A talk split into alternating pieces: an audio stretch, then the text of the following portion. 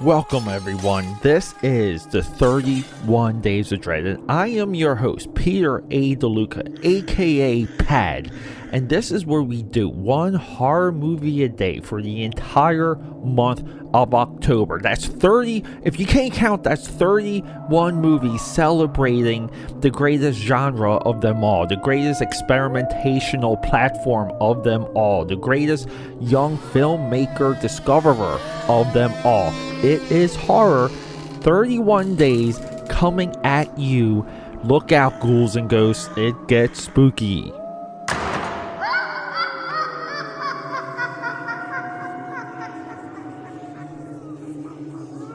All right, everyone, coming out of that intro hot. Th- this is what I call the telethon portion of the podcast. This is where I pitch myself to you for your support. Your support means everything to me because we're we're, we're fighting. The AKA Pad Army is fighting against algorithms everywhere. Algorithms. Eh, I, I ate some cereal earlier today.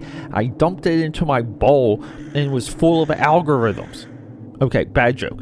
All right sharing this podcast, telling your friends about it, leaving comments, leaving reviews. This is how we grow AKA Pads Audio Audacity. Your support there is more valuable than than than, than anything other than like a high five in person. Because I'd love a high five in person.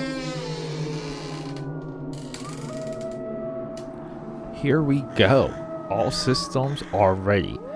Day one, the 31 Days of training, we're talking Malignant. Now, this is a part of a huge block because, I mean, I, I kind of did notice it when I saw Aquaman, a James Wan movie. And then, you know, like along the way, I just found myself always watching and rewatching Fast and Furious 7 uh, because I love that intro so much with Jason Statham breaking out of the uh, prison hospital. And it's almost like a. Uh, like a flashback uh, intro. You know, like the path of destruction. And but it's amazing. It's cool. Uh, excuse me for saying amazing, but I really do like that scene. And then, like you know, like like a year ago, I did some of the Sinister movies. I said I did Sinister one and two, re-explored Sinister one, but really wasn't connecting dots until I I watched this movie and I I just had to research this guy. I, it, like only only because I don't know. It's just something I do when I watch movies, and I'm not looking for any type of like validation or anything. Because you know, like at this point, I kind of know, you know, like I can kind of like sniff out the the trends on social media. So everyone on social media really like trashed this movie, including Red Letter Media, uh, who did reference intent. It blew my mind because we've been talking intent uh, on this podcast for a very long time when it comes to watching and receiving receiving a movie into your brain into your gray matter you have to consider intent first so you know, like he's watching this movie and going through his filmography and pretty much realizing that the guy, you know, like you're behind Saw, and then this whole like conjuring uh, Alice in Wonderland rabbit hole, like, you know, like opened up right underneath me and I fell right into it. And I knew of it.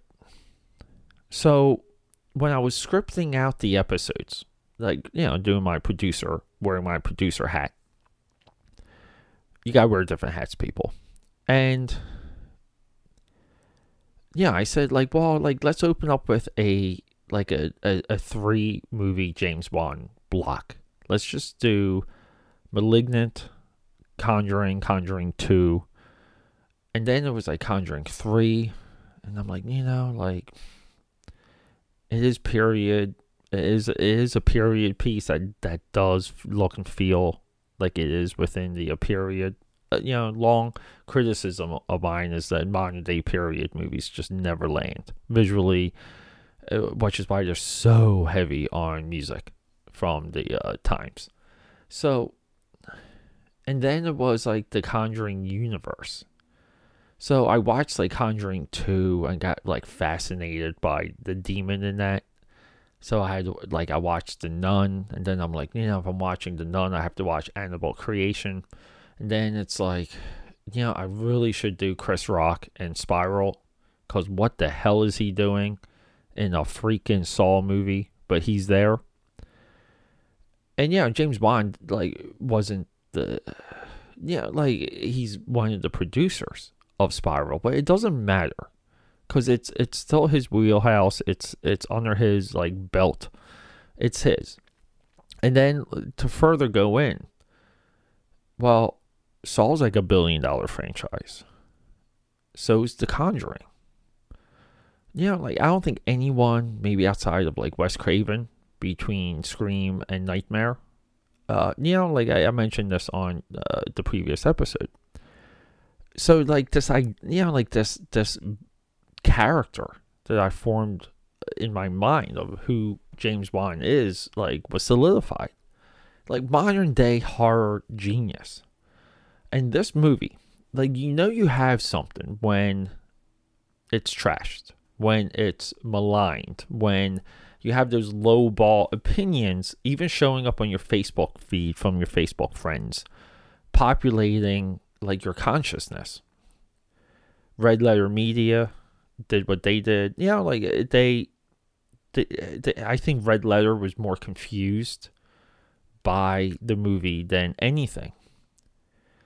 But then again, it's like, well, like you know, like you're you're watching a movie. You you have to release yourself. You have to dump everything and go in fresh and and envision a world where you don't know everything about every movie.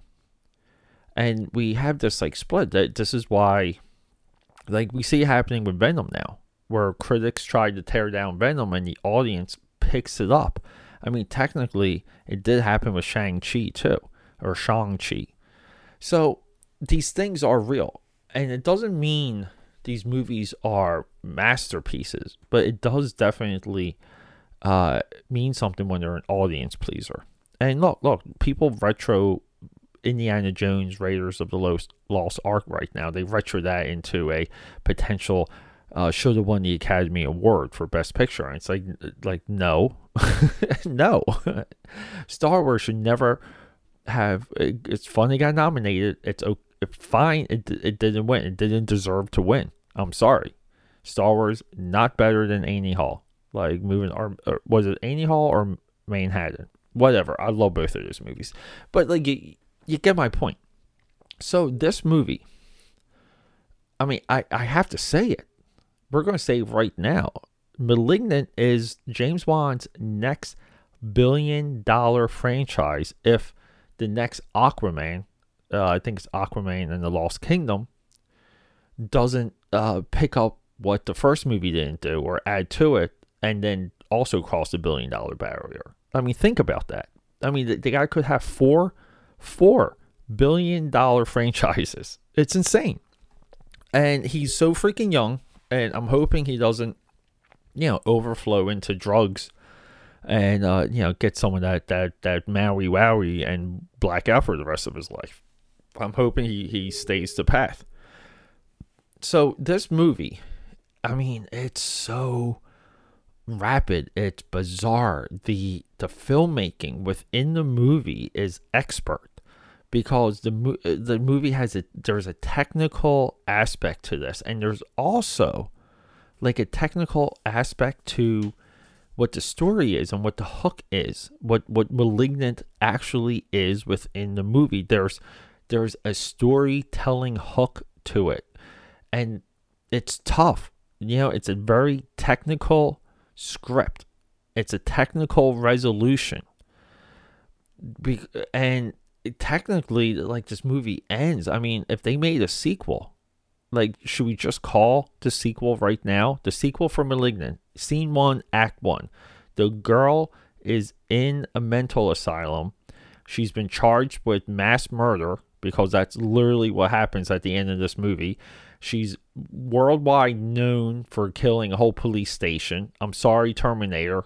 We have a better slaying of police officers. Finally, James Cameron has been put to rest. We have our ultimate PD slaying scene ever in Malignant. And then it's it's a um you know the, the the creature that's inside of her helps her escape and that's and they they actually team up that's that's the plot for Malignant too. But if they make a sequel, there's no way this girl isn't being like she's in the mental asylum like from the beginning. There, there's no way she can get out of the perception of what's happening. Like it's not okay, uh, whatever. But see, like it, it's such an interesting starting point for a sequel too. This movie did all the work in in building this idea, and the idea is so crazy, and it's it's crazy. It's as crazy as it's fun. And I think if you don't like it, you're not separating yourself. You're there's something in front of you preventing you from enjoying this. And it has nothing to do like people always want to say plot acting and it's like shut up. Like you don't know editing. I don't know editing. I edit movies and footage every single day. I'm exaggerating a tad. Okay, it's it's hard to pinpoint any type of editing uh, like criticism. It really is. It's nearly impossible. When it comes to acting, people are like, "Oh, I wish I wish there was more character development. I wish the actors weren't so stiff." Like, okay, like, sure. Um, you know, like you don't think like everyone's always acting, and and like you know, like everyone's always acting. So there's a baseline. Now, there's a level of like quality that might come around the acting that that you know like the the story and and plot and situation that kind of moves along quick enough. Look, look, I just watched the uh, um that Sopranos movie and like Ray Liotta in that movie. It, like he's he, he's almost like Nicolas Cage. He's it's like he's so over the top, but no one's going to say that. No one's going to say about that in Saints of Newark. They're not. But but this movie challenges all of these things, and that, that's also why it's important. Um, it's powerful. It's super powerful because this is a movie that was dropped on HBO Max. It, it's a part of that that this new rhythm, this uh, I don't know, like HBO Max shattered the glass when it comes to how to do these rollouts. Every one of them seems to be a success the ones that aren't just kind of disappear. Like there was the Angelina Jolie movie, like really we don't the Jared Leto movie, the Nicholas um, Denzel Washington Jared Leto movie we kind of let pass. But you know, King Kong, Mortal Kombat, this they seem to be on the run. They legit seem to be on the run of these interesting like blockbuster rollouts that are like crowd pleasers, but they're not over the top crowd pleasers, but they're enough to sustain the app. So it's that's what I mean. It's important. It's timely drop. I think this movie's going to grow and grow and grow, just like in you know Mark Wahlberg and, and Boogie Nights. And it's it's a hell of a lot of fun. The violence is great. Uh, the, the the sequence at the end is awesome. There's a, a really cool freaking chase scene through uh, you know the underground city of uh, Seattle. I think they're in like or San Francisco or some shit. But it's cool. It's visual. It's a horror concept.